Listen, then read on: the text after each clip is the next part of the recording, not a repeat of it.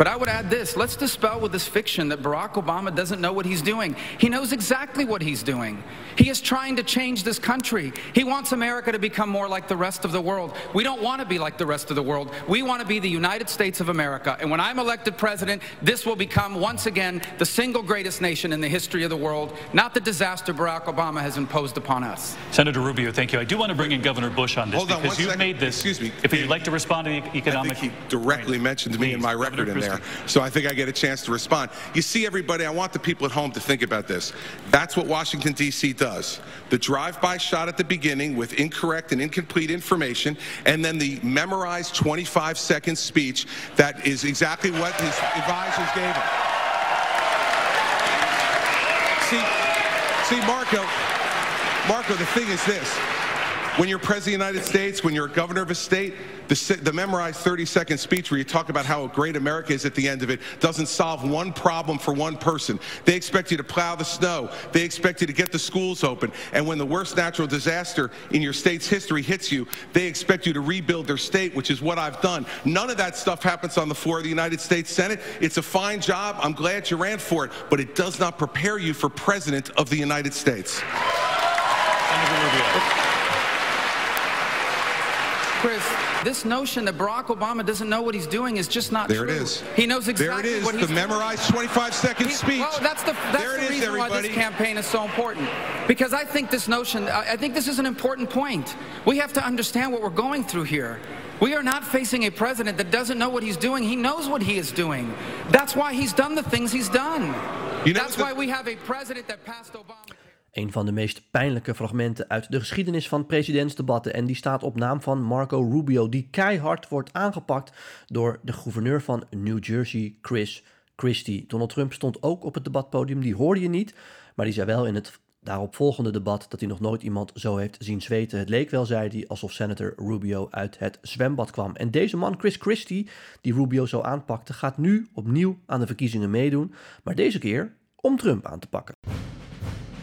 Ja, Chris Christie is een van mijn favoriete Amerikaanse politici. Hij komt namelijk uit New Jersey. Wij zijn allebei een groot fan van Bruce Springsteen. Wie eh, Chris Christie op Twitter volgt, eh, die weet ook precies wanneer hij naar een concert van Bruce Springsteen gaat. Want dan twittert hij alle liedjes die Bruce eh, zingt. Hij heeft ook de vlaggen in New Jersey half stok laten hangen toen de saxofonist van Bruce Springsteen, Clarence Clemens, overleed. Eh, op alle overheidsgebouwen hing toen de vlag half stok. Inmiddels, maar dat weten de echte Bruce Springsteen-fans, is eh, Jake Clemens, het neefje van Clarence Clemens, de vaste saxofonist van de E Street Band. Maar goed, dat terzijde, want dan wijk ik wel erg veel af. Chris Christie dus, de gouverneur van New Jersey, is een van mijn eh, favoriete Amerikaanse politici, vooral omdat hij altijd recht voor zijn raap is. Eh, hij zegt altijd wat hij denkt eh, en is niet continu bezig om mensen naar de mond te praten, maar zegt gewoon wat hij vindt. En daarom heette zijn slogan ook tijdens de verkiezingen van 2016, Telling It Like It Is. Hij zegt het zoals het is. Eh, ja, Chris Christie, ik noem hem altijd een beetje Tony Soprano. Onder andere omdat hij uit eh, New Jersey komt, maar ook omdat hij er een beetje zo uitziet. Hij is een stukje groter dan Tony Soprano. Hij is gigantisch zwaar.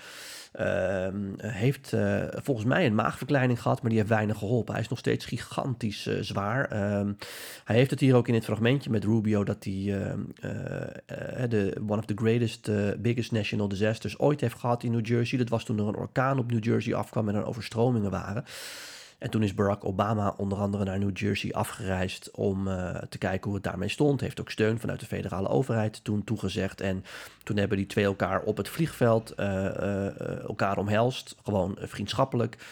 Ehm, en eh, Barack Obama zei toen achteraf tegen zijn adviseurs: That's one big guy. Want Chris Christie is een grote jongen. En Chris Christie heeft daar daarna heel veel kritiek van gehad. Want hij heeft president Obama een knuffel gegeven. Hij hulde met de vijand, was het verhaal. En in die Republikeinse presidentsdebatten in 2016 is dat iets wat heel veel tegen Chris Christie is gebruikt. Een, boeiende persoonlijkheid eh, heeft toen hij gouverneur was van New Jersey, juist door zijn directe wijze van communiceren, veel lof gehad. Eh, New Jersey is een democratische staat, hij was een eh, republikeinse gouverneur, maar is daardoor wel ontzettend populair geworden, heeft ook ontzettend veel bereikt eh, daar, maar kreeg daar ook heel veel kritiek over. Hij heeft bijvoorbeeld een keer een heel bekend... eh, hij deed heel veel van die town hall meetings, hè, van die eh, momenten waarin mensen hem als gouverneur allerlei vragen konden stellen. Deed hij als presidentskandidaat ook. En toen was er bijvoorbeeld een lerares die ehm, eh, vond dat de salarissen van leraressen, of leraren te laag waren. En ja, die heeft hij toen helemaal uitgecoverd. Dus hij was wel altijd heel erg fel. Hij was eigenlijk een beetje de Trump voordat Trump eh, er was. Als het gaat om gewoon politiek incorrecte dingen zeggen. Dat is wat ik wel aan hem waardeer.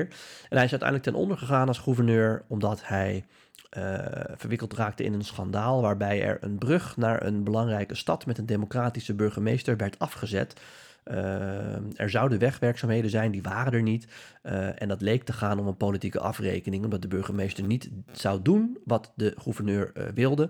Chris Christie heeft altijd ontkend, is ook niet bewezen dat hij daar betrokken bij is geweest, maar zijn naaste adviseurs waren dat wel. Dus de vraag is er altijd een beetje geweest, was hij daar nou wel of niet bij betrokken? En toen is hij toch uh, met slechte cijfers als gouverneur afgetreden. En hij is daarmee ook het bewijs dat, kijkend naar bijvoorbeeld nu naar Ron DeSantis, maar ook wat ik in het verleden over Obama heb verteld, je kunt nog zo jong uh, zijn als er een kans bestaat om president van Amerika te worden. Als die deur open staat, dan moet je hem pakken. Uh, Barack Obama deed dat. Veel mensen zeiden tegen hem: joh, je bent nog jong, je kan wachten. Uh, maar Harry Reid, destijds de leider van de Democraten in het Amerikaanse congres, in de Senaat, die zei tegen Obama: ja, die deur staat nu open. Ik kan je niet garanderen dat die over vier jaar of veertig jaar nog steeds open staat. Uh, je hebt misschien weinig ervaring, maar daardoor ook weinig misstappen begaan. En van Ron DeSantis wordt nu natuurlijk hetzelfde gezegd. Hè? Je bent nog jong, je moet loyaal zijn aan Trump. Die heeft jouw carrière op gang geholpen. Je moet wachten. Maar Ron DeSantis zegt terecht, ja, die deur naar het presidentschap staat nu open. Ik kan niet garanderen dat dat later ook nog zo is. En voor Christie gold hetzelfde. In 2012 werd hij gezien als de republikein die het tegen Obama moest opnemen tijdens die verkiezingen. Uh, stond er ontzettend goed voor in de peilingen. Iedereen schaarde zich achter hem, juist ook door die uitgesproken wijze van politiek bedrijven. En toen zei Chris Christie, ja, ik voel gewoon dat ik er nog niet klaar voor ben. Misschien later, maar nu niet. En ja, dat later is er nooit van gekomen, want hij is dus wel in 2016 in die race gestapt en heeft aan de verkiezingen meegedaan. En hoewel die het dus in de debatten ontzettend goed deed, en onder andere hier Marco Rubio uh, in allerlei stukjes sneed, uh, is hij uiteindelijk met ontzettend weinig stemmen uh, al heel snel uit die race weer verwijderd. Um, dus ja, dat geeft maar aan dat als je de kans hebt om president te worden, dan moet je er misschien maar meteen voor gaan. Ook al is jouw eerlijke gevoel, ik ben er nog niet klaar voor. het is niet altijd handig om te wachten. Maar goed, wat weten mensen dus nog van die verkiezingen in 2016 waaraan hij meedeed? Nou, vooral dit, dat hij Marco Rubio keihard heeft aangepakt. Hij was gewoon iemand die als hij op je afkwam op zo'n debatpodium, dat er eigenlijk geen ontwijken was. Niet omdat hij zo groot was, maar vooral omdat hij verbaal heel sterk was. En hij was, toen hij er eenmaal uitgestapt was, de eerste grote republikein die zijn steun uitsprak voor Donald Trump en daarmee eigenlijk de weg plaveide voor Donald Trump om die nominatie te pakken. Die had Donald Trump zonder zijn steun waarschijnlijk ook wel gepakt, maar uh, hij brak wel een lans voor ook traditionele republikeinen om toch die gekke uh, buitenstaander, waarvan niemand ooit had gedroomd of gedacht dat hij de republikeinse nominatie kon pakken, Donald Trump, uh, om ja, ook hun steun uit te spreken voor Trump. En dat is ook niet zo gek, want Christie komt uit New Jersey, dat ligt heel dicht bij New York. Hij kent Trump al tientallen jaren, zijn vrienden van elkaar.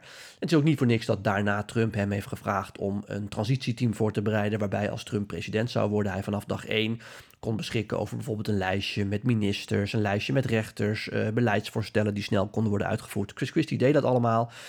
Maar wat is daar nou gebeurd? Uh, Chris Christie was vroeger uh, een uh, belangrijke man binnen het OM in New York. En hij heeft onder andere een uh, belastingontduiker achter slot en grendel gezet. En die belastingontduiker was de vader van Jared Kushner, de schoonzoon van Trump.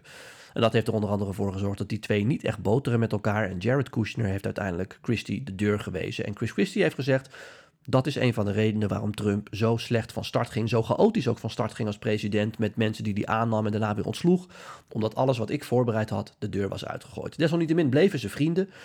Christie bleef Trump van advies voorzien, bleef hem ook verdedigen in de media, tot en met 6 januari. Toen heeft Christie gezegd, dit is onzin wat de president zegt, hij heeft die verkiezingen gewoon verloren, dat moet hij accepteren. En toen is die vriendschap eigenlijk uh, in slecht weer terechtgekomen. En Sindsdien heeft Christie ook gezegd: deze man die kan gewoon geen verkiezingen winnen. Trump mag niet meer onze kandidaat zijn. En dat is de reden waarom hij deze week, waarschijnlijk woensdag of uh, misschien wel dinsdag, zijn presidentskandidatuur bekend gaat maken. Hij weet dat hij heel weinig kans heeft om president te worden. Want ja, uh, jullie horen het mij vaker zeggen. De Republikeinse Partij is de Trump-partij. Dus je kan best, zeggen dat er iemand anders dan Trump uh, daar aan de leiding moet staan. Maar dan moet dat wel een Trumpist zijn, is mijn mening. En Chris Christie is dat wat dat betreft niet, want hij is heel kritisch op Trump. En ik denk ook dat het voor hem heel moeilijk gaat worden, misschien wel onmogelijk gaat worden om die nominatie in de wacht te slepen. Maar ik denk ook niet dat hij daarom meedoet. Hij doet mee om op het podium, het debatpodium te komen, om naast Donald Trump te kunnen staan en om Donald Trump week na week, maand na maand in al die verschillende debatten die er gaan komen, te fileren. En daarmee hoopt hij, is mijn theorie, uh, maar die theorie lees je ook in veel Amerikaanse media, daarom hoopt hij een gaatje te creëren voor andere kandidaten, misschien Ron DeSantis, misschien iemand anders, om uiteindelijk die nominatie uh, in de wacht te slepen. Maar dat begint ermee dat Donald Trump ontroond moet worden, dat Donald Trump aan het wankelen moet worden gebracht. En dat is wat Chris Christie wil gaan doen. Um, dat is niet makkelijk, want om op het debatpodium te komen heeft de Republikeinse Partij uh, sterke regels opgesteld. Je moet uh, minimaal een x aantal procent in de peilingen halen. Je moet minimaal een x aantal donoren hebben. Uh, dat betekent ook dat je een bepaald geldbedrag opgehaald moet hebben. is allemaal niet makkelijk. Maar Chris Christie gaat dat doen en ik denk dat het hem wel eens kan lukken, omdat hij uh, bereid is om in ieder programma dat er maar uitnodigt uh, te gast te zijn en daar zijn verhaal te doen. En hij doet het gewoon goed op tv. Is de afgelopen jaren ook actief geweest als politiek commentator bij ABC News. Uh, hun zondagprogramma, ABC This Week, een aanrader trouwens. dus hij weet echt wel zijn zegje te doen op televisie. Ik denk dat we van deze man nog heel veel gaan horen als een soort nar die het Donald Trump heel moeilijk gaat maken. Goed, tot zover. Uh, hou hem in de gaten dus, Chris Christie. En hij is niet de enige kandidaat die deze week nog mee gaat doen. Dat is ook Mike Pence, maar daar zijn ook vragen over binnengekomen. Dus meteen maar even naar jullie vragen die jullie hebben ingestuurd via Instagram, Twitter en LinkedIn. Ja, de eerste vraag is van Laurens.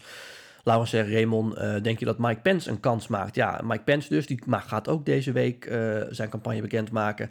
En Mike Pence zegt eigenlijk: Ik ben eh, net als Trump, maar dan een nette versie. Hè? Ik heb niet geprobeerd op 6 januari een coup te plegen. Sterker nog, ik was loyaal aan Trump dag in dag uit tot 6 januari. En daarmee uh, ja, stapt hij in hetzelfde rijtje als hè, Ron DeSantis, Nikki Haley, die allemaal zeggen: Ik ben Trump, maar dan uh, werk ik gestructureerder. Ron DeSantis. Ik ben Trump, maar met hakken. Nikki Haley. Uh, en zo zijn er nog een aantal. Dus ik denk dat uh, Mike Pence eigenlijk, en hij scoort ook in de peilingen een procentje of één, gewoon momenteel geen ruimte heeft voor zijn campagne. Maar goed, we gaan het zien. Uh, ik acht de kans heel klein dat hij succesvol is. Dan nog een vraag van uh, Stephanie. ik, merk dat het, ik merk dat nu het schuldenplafond voor de Verenigde Staten verhoogd is, Biden dit een overwinning noemt. Ik begrijp wel dat de Verenigde Staten anders bankroet zijn gegaan, maar ze hebben nog steeds een enorm hoge schuld. Dus hoe kun je dat nou een overwinning noemen? Ja, Stephanie, goede vraag. Um, dat komt omdat Biden zijn hele campagne toen, en je ziet het ook al nu voor 2024, draait om laten we de temperatuur in het land een beetje verlagen, laten we met elkaar gaan samenwerken uh, en laten we vooral uh, proberen het goede in elkaar te zien en compromissen proberen te sluiten. En daarom is ieder compromis uh, wat hij sluit is goed, dat is één. Ten tweede is het ook gewoon een goed compromis, want het alternatief, jij zegt het zelf al, was dat de Verenigde Staten en misschien zelfs wel de wereldeconomie om zouden vallen. Dus als je daar een compromis uitsluit, is dat ook goed. En de derde reden waarom het goed is, het compromis uh, bestaat eruit dat de Republikeinen wat bezuinigingen op overheidsuitgaven hebben afgedwongen. En ja, je hebt gelijk als je zo enorm in de schulden staat. Uh, ja, als je dan een compromis sluit wat ook bestaat uit een paar bezuinigingen, dan is dat niet slecht. Dus vandaar dat het goed nieuws is. En tot slot nog een vraag van Twitter. Uh, hoeveel kans is er dat er een onafhankelijke kandidaat opstaat en met de winst ervan doorgaat, omdat kiezers genoeg hebben van deze twee, namelijk Biden en Trump? Ja, uh, die moet ik even tweeledig beantwoorden.